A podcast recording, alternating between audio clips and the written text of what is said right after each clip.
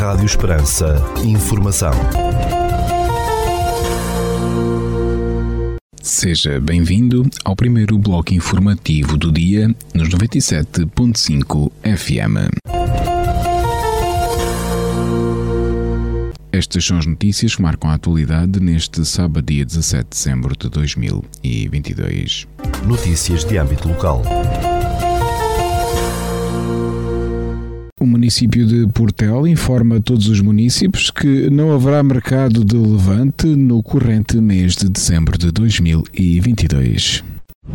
O Castelo Mágico é uma combinação de saberes e sabores que farão viajar pela magia de Natal os miúdos e graúdos que não deixam de sonhar. Comboio de Natal, carrossel, Casa do Pai Natal e Mercadinho, entre outras surpresas, podem ser já descobertas por estes dias no Castelo de Portel. O mercadinho de Natal funciona nos fins de semana entre as 10 e as 20 horas. Já o horário do comboio e carrossel acontece durante a semana entre as 9 horas e as 17h30 e aos fins de semana entre as 10 e as 20 horas. Esta iniciativa do município de Portel decorre entre 8 de dezembro e 6 de janeiro de 2023. Trata-se de uma organização da Junta de Freguesia de Portel com o apoio da Câmara Municipal de Portel. E neste domingo, dia 18 de dezembro, às 21 horas e 30 minutos, no Auditório Municipal de Portel, há cinema, será exibido o filme Black Panther, Wakanda para sempre. Trata-se do filme de aventura de 161 minutos para maiores de 12 anos. Notícias da região. O índice de transmissibilidade RT do coronavírus, que provoca a Covid-19, subiu para os 0,89 em Portugal, com uma média de 484 casos diários de infecção, segundo os dados do Instituto Nacional Dr. Ricardo Jorge divulgados no relatório semanal a 15 de dezembro. Sobre a evolução da Covid-19, o relatório revela que a média do RT, que estima o número de casos secundários de infecção resultantes de cada pessoa portadora do vírus, subiu de 0,88 para 0,89 a nível nacional, podendo o seu verdadeiro valor variar entre os 0,88 e os 0,91, com uma confiança de 95%. Os Açores são a única região do país que apresenta um índice de transmissibilidade acima do limiar de 1, 1.36, precisam os dados do Instituto Nacional Dr. Ricardo Jorge relativos ao período entre os dias 5 e 9 de dezembro. Segundo o relatório Norte, registra o RT de 0,89, o Centro de 0,97, Lisboa e Val Tejo 0,86, o Alentejo 0,94 e a Madeira 0,91. No comparativo europeu, Portugal apresenta a taxa de notificação acumulada de 14 dias entre os 60 e os 119,9 casos por 100 mil habitantes e um RT inferior a 1, ou seja, taxa de notificação reduzida e com tendência decrescente, refere o Instituto Nacional Dr. Ricardo Jorge, observando que apenas Portugal se encontra nesta situação.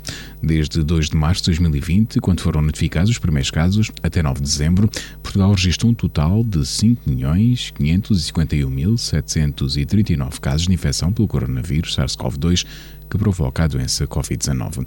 Com a cessação do estado de alerta no dia 1 de outubro e consequente alteração da testagem, o Instituto Nacional Dr. Ricardo Jorge verifica uma descida acentuada na incidência e valor do RT que podem não corresponder a decréscimos reais.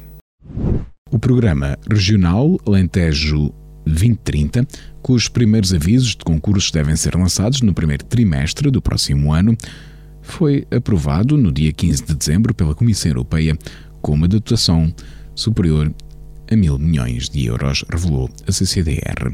Em comunicado, a Comissão de Coordenação e Desenvolvimento Regional do Alentejo disse estimar que no início de 2023 possam ser abertos os primeiros avisos para empresas e acrescentou que prevê que se comece a fazer a negociação nas regiões, nomeadamente a contratualização com as comunidades intermunicipais.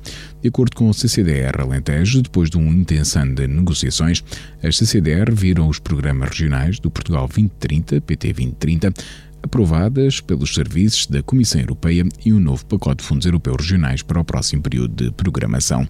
Contactado pela agência Lusa, o presidente da CCDR do Alentejo, António C. da Silva, congratulou-se com a aprovação do programa regional e com os mais de 1.100 milhões de euros de dotação visto que é superior à do Programa Operacional Regional Alentejo 2020, que teve pouco mais de mil milhões de euros.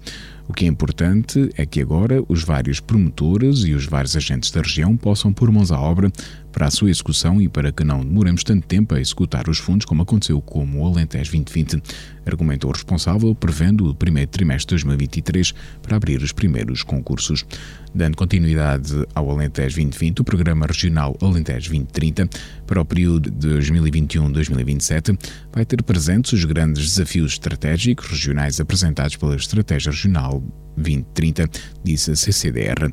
A programação do Alentejo 2030 vai ser estruturada em torno dos cinco objetivos estratégicos da União Europeia, ou seja, uma Europa mais inteligente, mais verde, mais conectada, mais social e mais próxima dos cidadãos. Segundo o Sei da Silva, há áreas que serão fundamentais neste novo programa regional para o Alentejo, como a demografia, a questão da transição climática, a transição energética, a competitividade das empresas e da academia, a reabilitação urbana, entre outras. A Agência para o Desenvolvimento e Coesão anunciou que, a partir do dia 15 de dezembro, estão aprovados os 12 programas do Portugal 2030 que vão mobilizar ao longo desta década um total de 23 mil milhões de euros para projetos que visem o desenvolvimento do país, um desenvolvimento assente nas empresas e na economia, nas pessoas, na sustentabilidade e no território. As decisões da Comissão Europeia marcam o culminar de um longo processo iniciado no segundo semestre de 2021, após a publicação dos regulamentos europeus com a negociação do Acordo de Parceria Portugal 2030, que veio a ser aprovado no passado dia 12 de julho e onde estão definidas as grandes opções políticas para a utilização dos fundos europeus até 2029 disse a Agência para o Desenvolvimento e Coesão.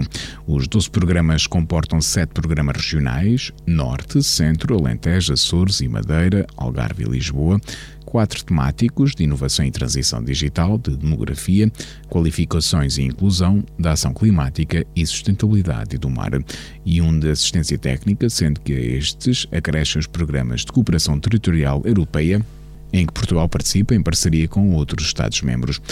Na rede social Twitter, o primeiro-ministro António Costa também se referiu à aprovação dos 12 programas pela Comissão Europeia, considerando que o país tem acesso a um leque alargado de fundos europeus com o valor inédito de quase 40 mil milhões de euros, numa alusão ao Plano de Recuperação e Resiliência e ao PT 2030. O PT 2030 é um importante instrumento para impulsionar a transformação estrutural do país, com base na qualificação, na capacitação, na inovação e na transformação digital, na transição climática e na sustentabilidade, tendo presentes a inclusão, igualdade e coesão territorial, acrescentou o Primeiro-Ministro António Costa. A Associação de Estudantes da Escola Secundária de Severim de Faria, em Évora, reclamou recentemente a realização de obras de reparação no edifício escolar depois de uma inundação em 2021 ter provocado danos no imóvel. As obras não foram realizadas, está tudo na mesma e já passou um ano e cinco meses desde que aconteceu a inundação, afirmou o presidente da Associação de Estudantes, Tomás Lavouras, em declarações à agência Lusa. Segundo o dirigente estudantil, os danos no edifício escolar resultaram de uma inundação ocorrida em setembro de 2021, provocada por uma ruptura numa caldeira localizada no segundo piso do prédio. Desde aí, começámos a sofrer consequências, pois há alunos a ter aulas em salas em que chove lá dentro, passam frio e a umidade e o cheiro a mofo são muito intensos, relatou o presidente da Associação de Estudantes. Além disso, salientou, a escola está com 12 salas interditas por pingar água no seu interior, assinalando que tanto a direção como o Conselho Geral da Escola deram conhecimento dos problemas no imóvel ao Ministério da Educação. Tomás Lavouras lamentou a ausência de respostas positivas por parte da tutela para a realização de obras. Ou dizem que falta um visto do governo ou que não há verba. Mas como é que não há um visto do governo se já passou um ano e cinco meses? Questionou o estudante. Durante o protesto, um grupo de alunos fechou o principal portão da escola com um cadeado e colocou cola no interior da fechadura de uma outra entrada no recinto escolar. Com as duas entradas na escola fechadas, cerca de 300 alunos, entre alunos, professores, funcionários e pais, concentraram-se junto ao principal portão numa ação de protesto contra a falta de obras de reparação no edifício escolar. Com cerca de 800 alunos, a Escola Secundária Severim Faria, sede do agrupamento de escolas com o mesmo nome, foi requalificado pelo Parque Escolar em 2010. A iniciativa Mercado Natal em Estremoz está marcada para este sábado, Dia 17 de dezembro, entre as 10 e as 17 horas, no Recio Marquês de Pombal, na Rua dos Cafés, informou a Câmara Municipal local. Segundo o município, o Mercado Natal pretende promover a atividade artesanal do Conselho junto à população e dos visitantes, despertando o interesse pelo artesanato tradicional e contemporâneo. A autarquia tenciona ainda, com esta iniciativa, dinamizar a economia local e o tradicional mercado de sábado. O evento conta também com animação, nomeadamente a atuação de grupos de dança e arruada pela banda da Sociedade Filarmónica Lusitana. Três homens e duas mulheres entre os 18 e os 33 anos foram detidos pela GNR em flagrante delito por furto de azeitona em Moura, tendo sido apreendidos 782 quilos daquele fruto, divulgou a Força de Segurança. Em comunicado divulgado no dia 15 de dezembro, o Comando Territorial de Beja, da GNR, explicou que os cinco suspeitos foram detidos no dia 14 de dezembro através do posto territorial de Moura. No âmbito de uma denúncia a dar conta de movimentos suspeitos no Olival, os militares da Guarda deslocaram-se rapidamente para o local onde surpreenderam os suspeitos quando estavam a apanhar azeitona, sem autorização do proprietário, motivo que levou às suas detenções em flagrante, pode ler-se no comunicado. Os militares efetuaram uma busca ao veículo dos suspeitos, a qual culminou com a apreensão de 782 kg de azeitona e três máquinas manuais para a apanha de azeitona no solo, conhecidas como ouriços. Os detidos foram constituídos arguídos e os fatos foram comunicados ao Tribunal Judicial de Moura. Um homem de 50 anos e uma mulher de 30 foram constituídos arguídos pela GNR por furto de metais não preciosos no Conselho de Estremoz, divulgou a Força de Segurança. O Comando Territorial de Évora, da Guarda Nacional Republicana, explicou em comunicado que o casal foi constituído arguído através do Destacamento Territorial de Estremoz no dia 14 de dezembro, no âmbito de uma investigação por furto de cabos de telecomunicações para aproveitamento do seu cobre, que decorria há cerca de oito meses, os militares localizaram os suspeitos e deram cumprimento a três mandatos de busca, uma domiciliária e duas em veículos.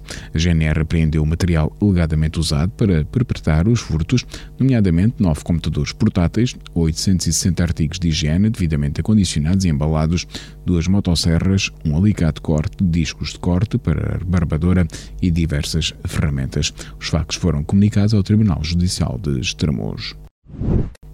Um homem de 57 anos foi detido pela GNR por suspeita de violência doméstica contra a ex-companheira de 60 anos no Conselho de Estremoz e ficou sujeito a pulseira eletrónica. Foi revelado no dia 15 de dezembro. O Comando Territorial de Évora da GNR indicou em comunicado que o homem foi detido no dia 12 de dezembro por militares do Núcleo de Investigação e de Apoio a Vítimas Específicas UNIAVA. No seguimento de uma investigação por violência doméstica, os militares da Guarda apuraram que o suspeito exercia violência psicológica através de injúrias e difamação à vítima, sua ex-companheira de 60 anos, adiantou a GNR no comunicado. Segundo a Guarda, foi possível apurar, ainda que existiram episódios de ameaças e perseguição por parte do suspeito, tendo causado medo e inquietação na vítima. Após diligências policiais, foi dado cumprimento a um mandado de detenção, acrescentou a GNR.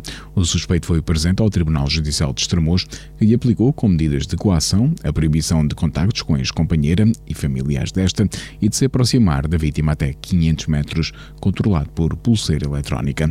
A proibição de adquirir armas e a imposição de entregar no prazo de 24 horas as que tiver na sua posse foram as outras medidas de coação. Rádio Esperança. Informação. Notícias da Igreja.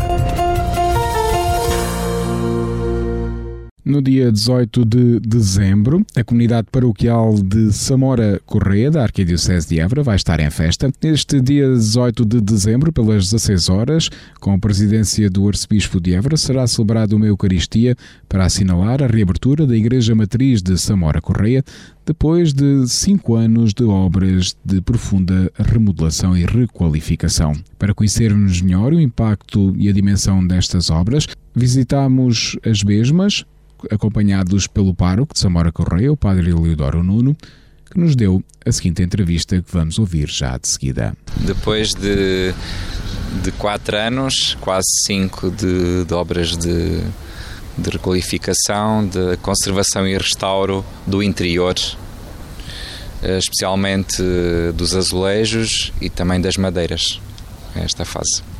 Já houve uma primeira fase uh, da cobertura, a estrutura, a estrutura, do edifício em si, não é? Sim, houve uma primeira fase que terminou em 2015, que foi com o telhado, as paredes, foram os arranjos exteriores, especialmente os arranjos exteriores. Também o espaço envolvente à igreja, gradeamento, foi essa a primeira fase. Com esta segunda fase fica uma obra total de recuperação, de requalificação, de restauro. Qual é o investimento e teve necessariamente apoios, não é? Sim, eh, fica uma igreja renovada, renovada, sendo uh, tendo já 300 anos, mas fica renovada, fica com uma beleza extraordinária. Foi feito um investimento de um milhão, um milhão e cem mil euros praticamente quase. Foi esse investimento que foi feito, foi financiado pelos fundos europeus. Uh, também uma, uma parte pela Câmara Municipal e outra parte pela paróquia. Neste conjunto é que foi possível concluir a obra dia 18 vai ser um dia de festa, imagino eu. Sim, vai ser um dia de agradecimento a Deus, um dia de festa por uma obra tão grandiosa realizada, da ação de graças por muita gente que nela trabalhou, uh, dedicada, muito voluntariado. Vai ser um, um, dia de agradecimento. Esta obra também foi uma, uma grande aprendizagem para todos porque na conservação e restauro nós também aprofundamos muitas coisas da obra, da história da terra. Eh, foi, foi muito importante esta obra. E penso que os samorenses e, e todas as pessoas que gostam de visitar vão ficar eh, agradecidos. Será depois com, também um pouco esse o objetivo, não, é? não sei se é um espaço de culto, mas também um espaço de cultura, não é? de, de, de visita. De, depois a igreja terá certamente um programa para isso. Sim, será um, é, é um espaço de, de culto onde a comunidade cristã se reúne habitualmente, mas também é um espaço aberto para que as pessoas possam contemplar a beleza da arte. É, é, também estamos no caminho de São Tiago, o que possibilita que entrem, que rezem, que venham conhecer uh, também as coisas uh, bonitas da arte que temos e é um espaço também de cultura, sim. Eh, há pouco já fizemos uma, uma, uma visita no interior. Eh, quer nos contar eh, alguns, como já também referiu, algumas descobertas foram fazendo com, com, com, este trabalho. Fala, esta igreja, os painéis de azulejos são do século XVIII, né, desde a da, da origem da igreja, mas que agora foram quase um a um uh, restaurados e, e, alguns voltaram ao, ao local original, não é?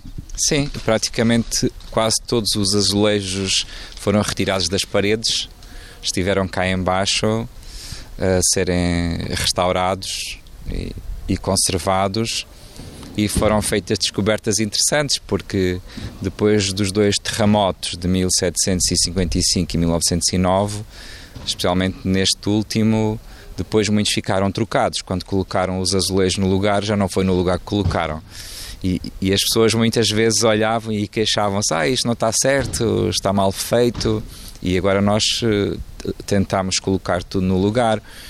Hum, e apareceram-nos muitos azulejos de painéis que faltavam, é? aqueles que sobraram do terremoto, é? Eh, mas foi muito interessante nós descobrir, descobrirmos isso e também percebermos que quando da construção da igreja há 300 anos a encomenda dos azulejos, quando fizeram, não correspondeu exatamente às medidas que tinham tirado. Então sobraram muitos azulejos. Isso é, é curioso de estudar essa, essas coisas. Foi um, um, um tempo de estudo interessante também agora já completo, né? A história voltou a ser colocada no seu lugar, digamos assim, né? E, e também vai permitir isso um, para, para, quem se dedica a estas áreas da história da arte também, ser aqui um, um exemplo de, de, como se pode trabalhar nestas áreas. Sim, é de facto um estudo interessante e, e, e pode-se aprender muito com isto que foi feito. Ainda continuamos a aprender, porque ainda Estamos em pesquisas sobre hum, este, este tema dos azulejos, também das madeiras, para compreendermos e depois tentamos relacionar os azulejos que temos, que é de um mestre que assina por PMP, com outras igrejas que também têm estes azulejos, do mesmo mestre. E é interessante fazer esse estudo.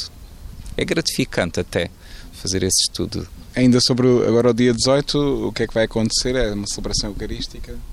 No dia 18 vamos reabrir a igreja às 16 horas com a celebração da Eucaristia. Uh, e, e, depois disso haverá hum, depois um, um, convívio aqui no espaço da igreja e mais algumas coisas que vão ser surpresa. Sim. E a partir desse dia, pronto, voltará a comunidade uh, cristã e, e, toda a, a, comunidade em geral de Samora Correia a poder voltar a usufruir da, da, sua igreja matriz. Sim, depois ficará aberta já para voltarmos, porque há cinco anos que estamos a celebrar no salão paroquial. E, e, às vezes é um pouco apertado, não, não tem as condições que temos aqui e as pessoas estão desejosas de voltar à, à sua igreja matriz. Portanto, é com alegria que, que o fazemos. Sim. Quero deixar uma mensagem aos samorenses em particular, mas também aos diocesanos, eh, se calhar um convite. Eh, de, alguns grupos às vezes fazem passeios, podem também ter aqui já um ponto de referência também para. Sim, que venham visitar esta igreja e aprender com ela muitas coisas da história da igreja, sobre a liturgia, a arte sacra. Há muitas coisas para aprender. Que, que venha uma visita, nós estamos de braços abertos para vos receber. Sim, com muito gosto. Muito obrigado, Sr. Padre. Obrigado também. Rádio Esperança. Informação. Notícias da Igreja.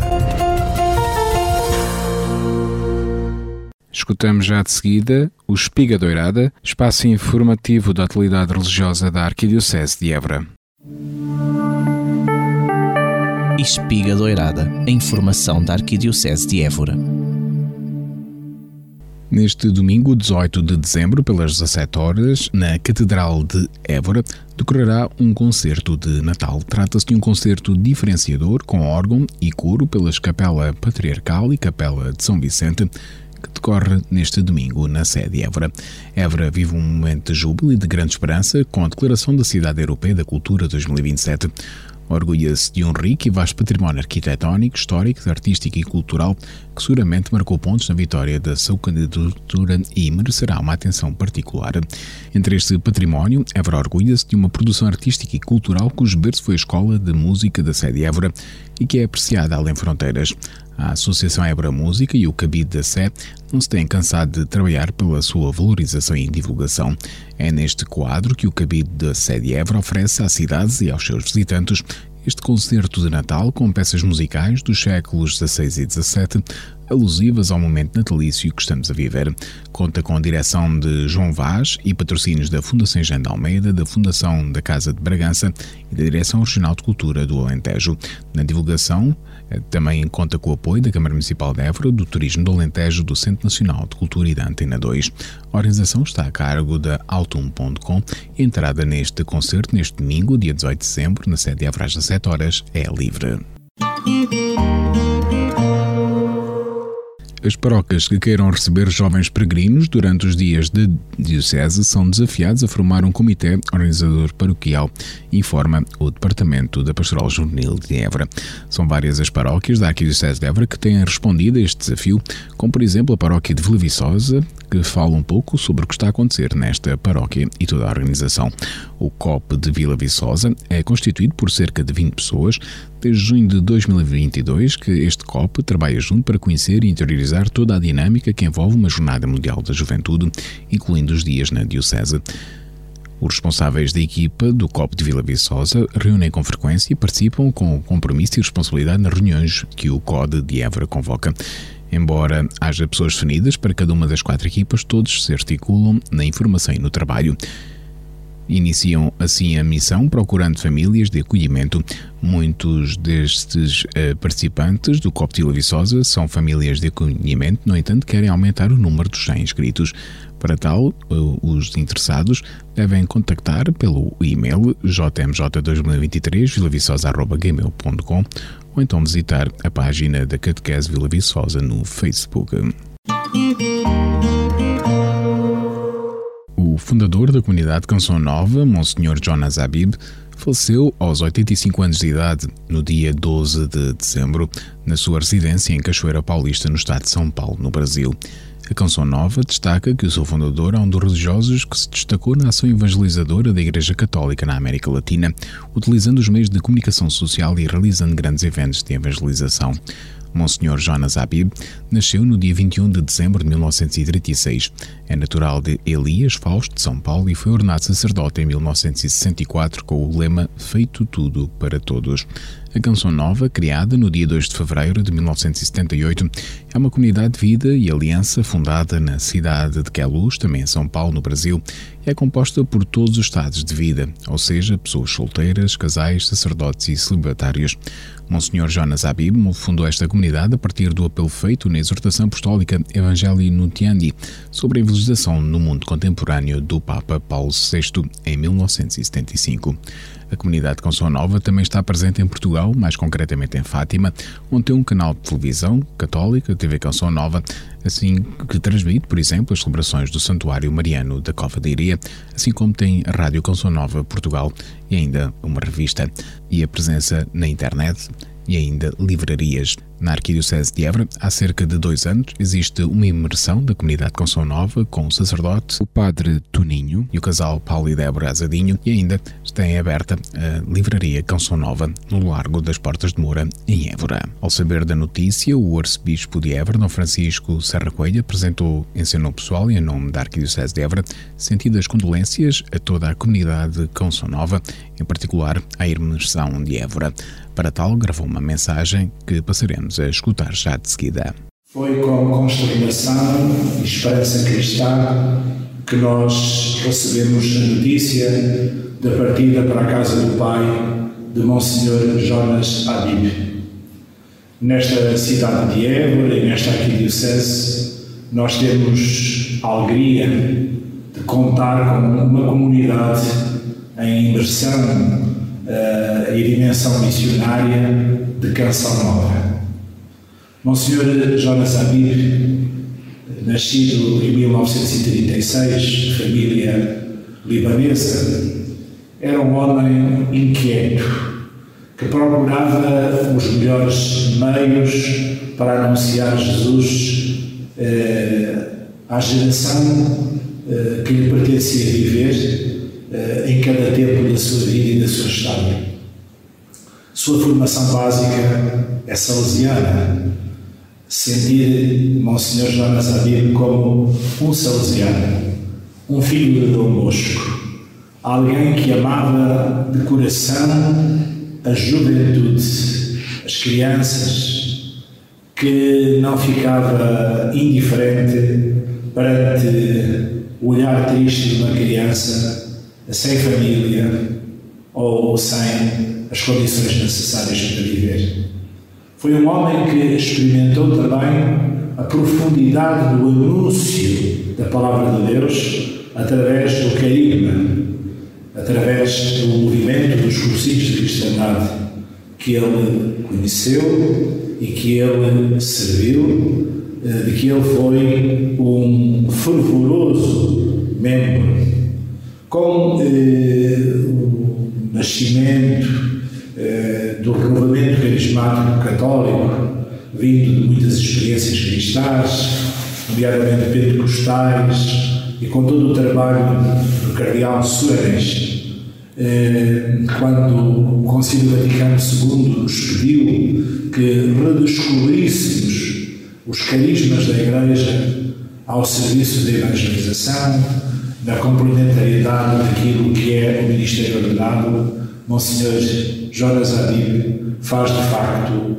esse lançamento grande da sua vida eh, no renovamento carismático. E é aí que se funda a comunidade nova, canção nova, as novas comunidades, onde têm lugar os casais, onde têm lugar os sacerdotes, onde têm lugar as leigos consagradas, onde tem lugar os leigos consagrados e, sobretudo, a capacidade impressionante de formar discípulos fiéis à missão evangelizadora através dos meios mais modernos, através das possibilidades digitais, da televisão, da rádio, da comunicação escrita, eh, Monsenhor Jonas Abílio percebeu que hoje a nova evangelização pedida por São João Paulo II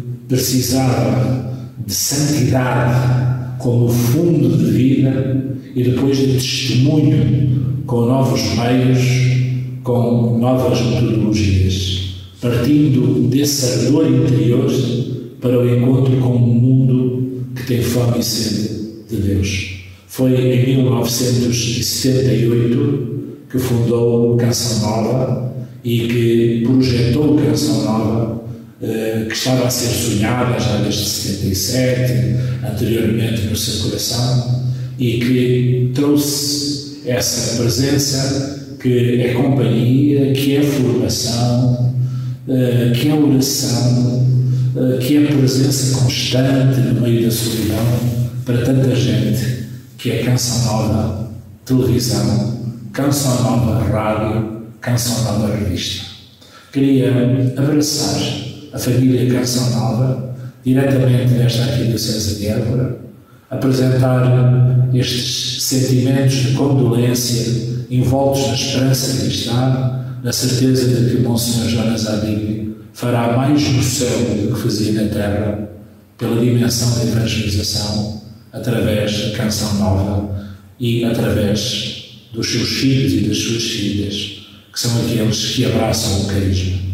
Mas é uma família muito alargada. É a família de todos nós que beneficiamos de canção nova. A vida dele é uma canção nova, que está a atingir plenamente a beleza da sinfonia dos anjos junto de Deus. Ele, neste momento, é mais canção nova no eco de Deus do que propriamente canção nova para nós. Para nós ficou o seu testemunho. Agora ele pertence ao coro dos santos, dos mártires, dos bem-aventurados. Creio que a família Canção Nova, neste momento de saudade e de sentido de perca, tem também a dimensão da esperança, da sua intercessão e da sua presença junto de Deus com Nossa Senhora Auxiliadora, foi tão importante para ele como salesiano a interceder por esta obra tão vasta e tão importante para a evangelização no mundo de hoje.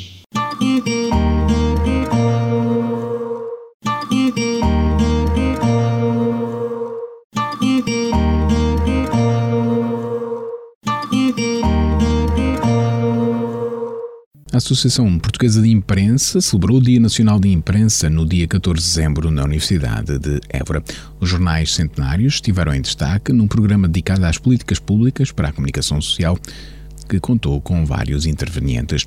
Entretanto, na noite de 13 de dezembro, no grupo de cantares de Évora, promovido pela Associação Portuguesa de Imprensa e pela Câmara Municipal de Évora, decorreu um jantar no qual foi homenageado o jornal diocesano A Defesa, que cumprirá 100 anos no dia 19 de março de 2023, com entrega por parte de João Palmeiro, presidente da Associação Portuguesa de Imprensa, ao arcebispo de Évora, Dom Francisco Serra Coelho, do diploma no qual a Associação Portuguesa de Imprensa confere ao jornal A Defesa, fundada a 18 de março de 1923, o título de Publicação Centenária Portuguesa, por se publicar há 100 anos de forma ininterrupta. Participaram no jantar, entre outras individualidades, o Presidente da Câmara Municipal de Évora, Carlos Pinto Sá, a Reitora da Universidade de Évora, Hermínia Vilar, e o Presidente da Associação de Imprensa de Inspiração Cristã, Paulo Ribeiro. Em nome do jornal A Defesa, o Parlado Éborense agradeceu a homenagem ao jornal quase centenário, que a partir do dia 14 de dezembro integra também a exposição Jornais Centenários patente em Alcáçovas, no Passo dos Henriques. No domingo, dia 11 de dezembro, na Igreja de Nossa Senhora de Fátima, em Évora, o arcebispo de Évora, Dom Francisco Serra Coelho, presidia a Eucaristia Dominical por ocasião da celebração das bodas de prata sacerdotais do padre Manuel Vieira, que foi ordenado a 7 de dezembro de 1977, além de pároco da Paróquia de Nossa Senhora de Fátima em Évora, Padre Manuel José Tobias Vieira é assistente diocesano da Pastoral da Saúde, capelão do Hospital do Espírito Santo de Évora, diretor do Departamento de Comunicação Social da Arquidiocese e assistente diocesano adjunto da Caritas Diocesana de Évora.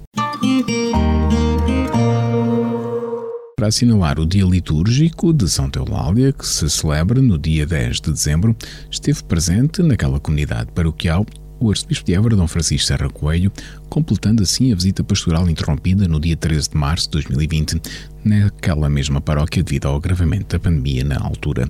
Reuniu-se com as crianças da catequese e, de seguida, celebrou a Eucaristia com a presença do pároco, Padre António Carlos, e dos padres da comunidade Mater Dei que ali colaboram com o trabalho pastoral. A parte litúrgica ficou aos cuidados das religiosas daquela mesma comunidade religiosa.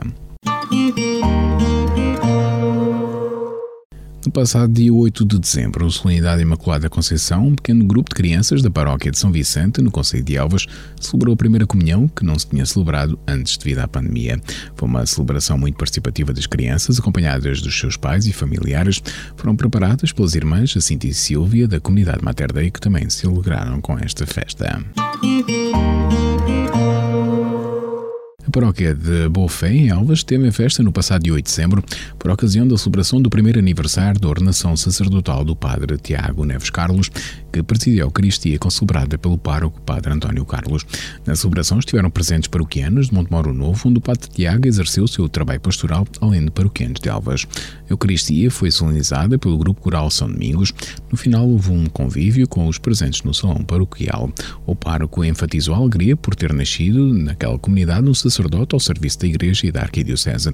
Ao Padre Tiago, um bem-aja e votos de um frutuoso trabalho sacerdotal, desejou o pároco da Boa Fé em Elvas. No dia 7 de dezembro, pelas 18 horas, o Arcisto de Évora, Dom Francisco Serracoi, presidiu a celebração da Eucaristia na comemoração do 25º aniversário da dedicação da Igreja de Forges da Almada a Nossa Senhora da Imaculada Conceição. das principais atividades do Arcebispo de Évora para estes dias. Neste dia 17 de dezembro, pelas 10 horas, o Arcebispo de Évora participa na recoleção de advento para os diáconos permanentes da Arquidiocese no Centro Pastoral Arquidiocesano, no antigo seminário de São José, em Vila Viçosa. No dia 18 de dezembro, pelas 11 horas, o prelado Eborense preside a Eucaristia Dominical, na qual ministrará o sacramento da confirmação na paróquia de Nossa Senhora da Graça, em Mora. No dia 18 de dezembro, pelas 16 horas, o Arcebispo de Évora preside a Eucaristia da Ação de Graças na reabertura da Igreja Matriz de Zamora Correia, dedicada a Nossa Senhora da Oliveira. No dia 19 de dezembro, pelas 10 horas, o Arcebispo de Évora participa na recoleção de advento do clero da Zona Pastoral Centro-Sul, Vigararias de Évora e Targuenhos de Monsaraz, e no mesmo dia 19 de dezembro, pelas 16 horas, o Prelado Eborense terá uma reunião do Conselho de Administração da Fundação Vaquinhas e Veleiros do Peso em Somar, seguida de festa de Natal com os utentes e funcionários. No dia 20 de dezembro, pelas 11 horas, o Arcebispo de Évora terá uma reunião do Conselho Executivo da Fundação Eugênio de Almeida, e no dia 21 de dezembro, pelas 11 horas e 30 minutos, o Prelado Eborense visita, fará uma visita natalícia ao Centro Distrital de Évora do Instituto da Segurança Social. Espiga Doirada, a informação da Arquidiocese de Évora. Rádio Esperança, informação, notícias da Igreja. Escutamos agora a rúbrica da Fundação AIS Ajuda a Igreja que Sofre sobre a realidade dos cristãos perseguidos no mundo. Cinco minutos com a AIS, a Igreja Perseguida no Mundo. Jornalista Paulo Aido.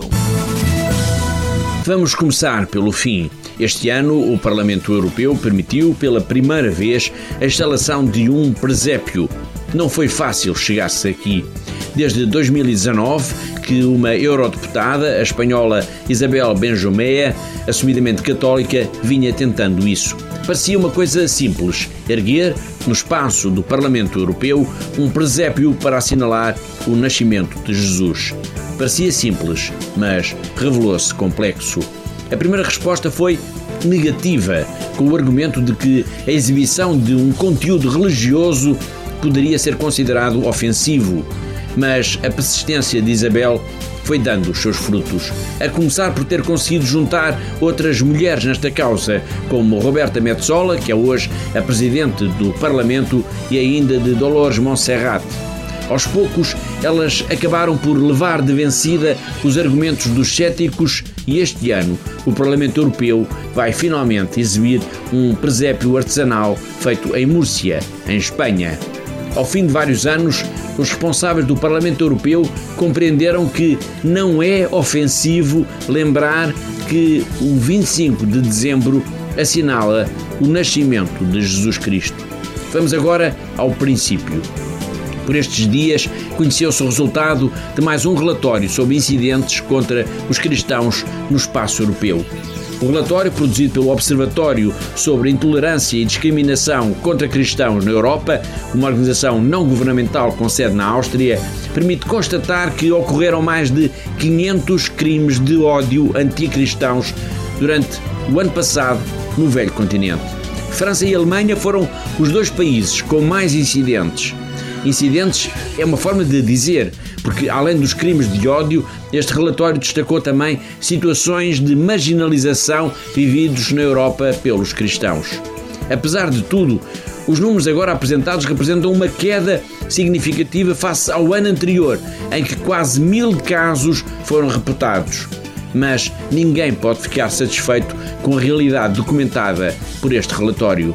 A Fundação AIS tem vindo a alertar também para esta tendência clara que se está a assistir aqui no velho continente, a da tentativa de destruição das raízes cristãs da sociedade. Talvez tudo isto ajude a explicar porque foram precisos três longos anos para que o Parlamento Europeu aceitasse a exposição de um simples presépio nas suas instalações. 5 minutos com a AIS, a Igreja Perseguida no Mundo. Jornalista Paulo Aido. Escutámos a rúbrica da Fundação AIS Ajuda à Igreja que Sofre, coordenada pelo jornalista Paulo Aido. Agora na Rádio Esperança, Desporto da Região.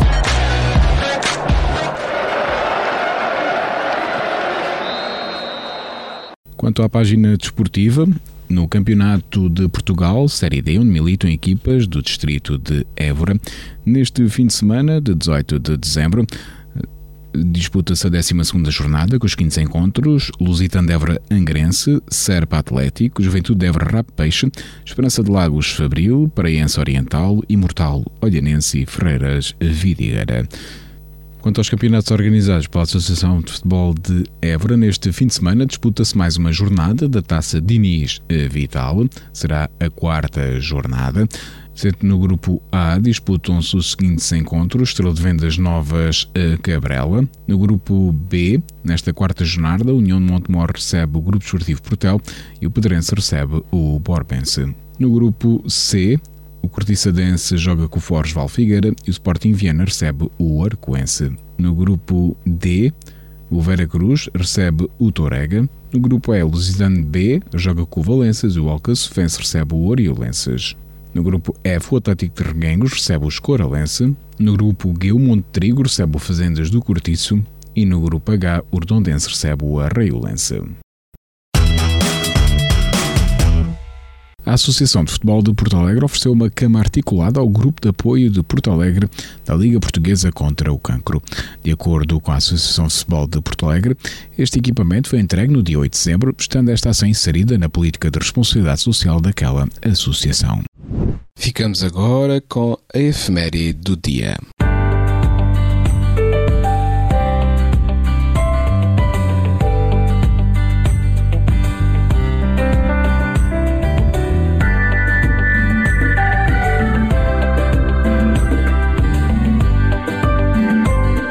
Este dia 17 de dezembro celebra-se o dia de São Lázaro. Lázaro, categorizado popularmente de santo, é descrito na Bíblia como um amigo de Jesus Cristo, irmão de Marta e Maria. Os três irmãos tinham o hábito de hospedar Jesus e os apóstolos em sua casa perto de Jerusalém, na cidade de Betânia. Segundo o registro do Evangelho de São João, Lázaro, que estava doente, já teria falecido há quatro dias, quando Jesus ficou na sua casa e teve conhecimento da sua morte pelas irmãs. A notícia da morte de Lázaro terá feito Jesus chorar e protagonizar um milagre de ressurreição ao pedir que retirassem pedra que cobria a entrada do túmulo e chamá-lo para fora, dizendo Cristo a uma irmã de Lázaro: Eu sou a ressurreição e a vida. Quem crê em mim, ainda que morto, viverá. E quem vive e crê em mim não morrerá. Os seus restos mortais foram encontrados em Larnaca, no Chipre. É aqui que efetivamente se encontra a igreja de São Lázaro.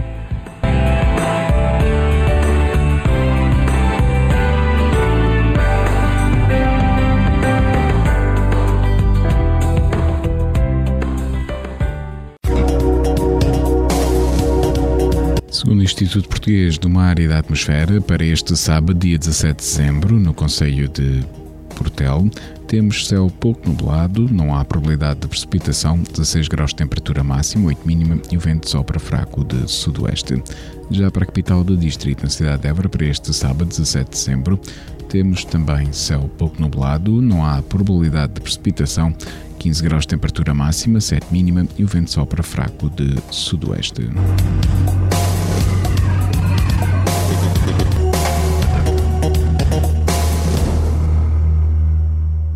Este bloco informativo fica por aqui. Informação volta à antena dos 97.5 FM às 17 horas. Boa tarde. Rádio Esperança. Informação.